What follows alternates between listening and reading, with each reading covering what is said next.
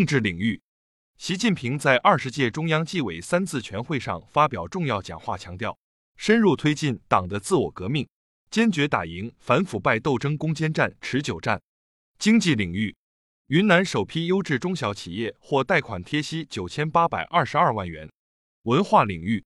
历时六年多打造的上海博物馆东馆将于二零二四年全面建成开放。近日，在哈尔滨，一位游客想和动物合影。没想到被动物主动贴贴，网友笑称，哈尔滨文旅局给动物界开会发通知了，连动物都把游客宠上了天。法治领域，最高人民法院、最高人民检察院、公安部、司法部日前联合发布《法律援助法实施工作办法》，进一步加强法律援助案件办理过程中人民法院、人民检察院、公安机关、司法行政机关的协作配合，切实维护受援人合法权益。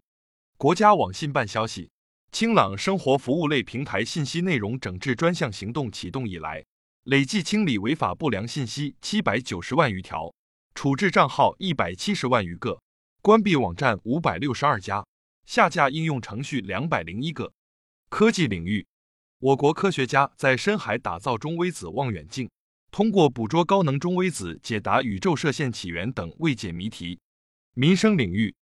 国家卫生健康委、中央宣传部、全国总工会等六个部门近日联合印发关于进一步做好无偿献血者激励奖励工作的通知。今年春运民航客运量将达八千万人次。全国铁路一月十日起实行新列车运行图。我国首条民营控股高铁开通两周年，运送旅客超两千万人次。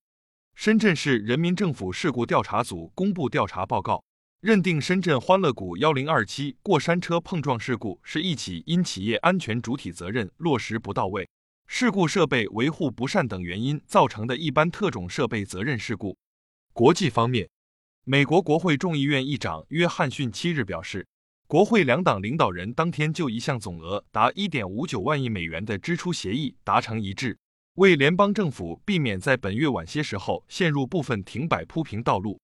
根据日本石川县八日公布的最新统计数据，能登半岛地震导致该县死亡人数已上升至一百六十八人，另有三百二十三人下落不明，五百六十五人受伤。当地时间八日早七时许，乌克兰防空警报实时地图系统发布消息，乌全境陆续拉响防空警报。乌空军当天在社交媒体发文称，俄军对乌克兰发动新一轮导弹袭击。据巴勒斯坦通讯社七日报道，以色列军队当天密集轰炸加沙地带南部城市汉尤尼斯和拉法多个地区，目前已造成至少八十二人死亡。美国航天机器人技术公司的有损月球着陆器于八日搭乘美国联合发射联盟公司研发的火神半人马座火箭发射升空，这是五十多年来美国首次展开登月任务，并首次由私企承担这一任务。